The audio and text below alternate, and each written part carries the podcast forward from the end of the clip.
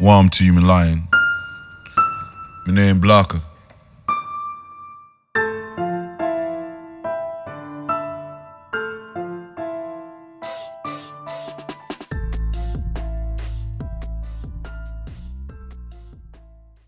This might be our last episode of 2019. I might drop an extra one just, you know, because I'm in the mood.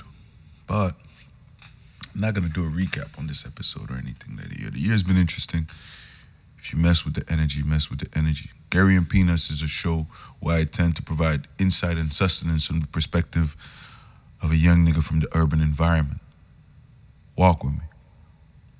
I've been fascinated by concrete ever since I was a child. I mean, it's where I grew up at. It's where lost my first fights at, fell in love for the first time at, fell off my bike for the first time at, saw my first bills at, saw my first lost innocence.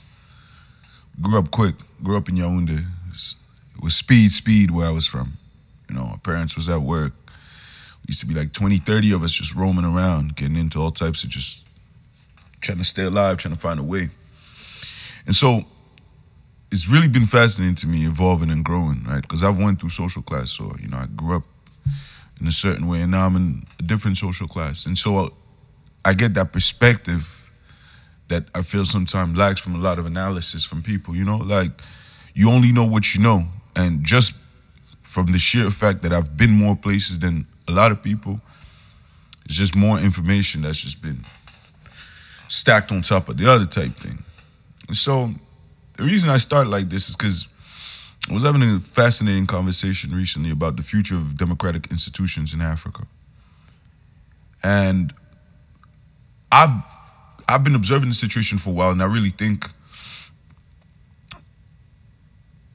I really think the next generation of leaders in Africa, whilst they have to maintain good standards, leadership, and etc., etc., may have to go closer to a Kagame route than I'd like to admit. And this is not to say I'm a fan of Kagame in any way, shape, or form. But this is not to say that I'm speaking ill of Kagame in any way, shape, or form. That's how people come up missing. What I'm saying is, one could argue that Kagame is not necessarily the most moral leader, right? The role of like Rwanda in the Congo conflict is quite apparent. The rule of law, freedom of speech, freedom of the press, some argue is not the greatest in this country, but the results are present.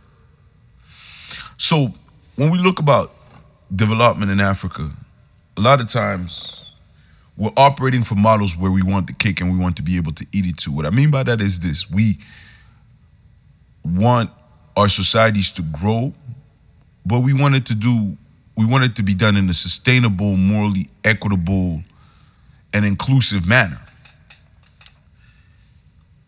What if that solution is not available? What if that solution is not available? Have you really probably sat down and thought about the implications? Because when you speak to Africans of different social classes, their visions of what tomorrow is and what it needs to be is really fascinating. We really, there's a gap between elites and everybody else everywhere, but in the case of Africa, it's so deeply stark. For example, where I'm from, we call coming uh, to Europe venir au front in the francophone part. Man in yard call it going foreign, rare, rare, rare, rare, rare, rare. The experiences of going to the front, because go aller front literally means going to the front, literally like the front line. The experience of going to the front line, if you are the son of a minister, or if you are a young immigrant that went to Libya and landed in Portugal or France without paper, is very different. But those those are two authentically African experiences that are happening in the moment.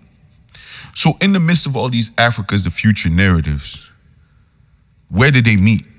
Right? Because when people, my biggest beef with people that like the Americanah and Chimamanda and all of that is really the fact that the voice that was used is the voice of the quote unquote African middle class.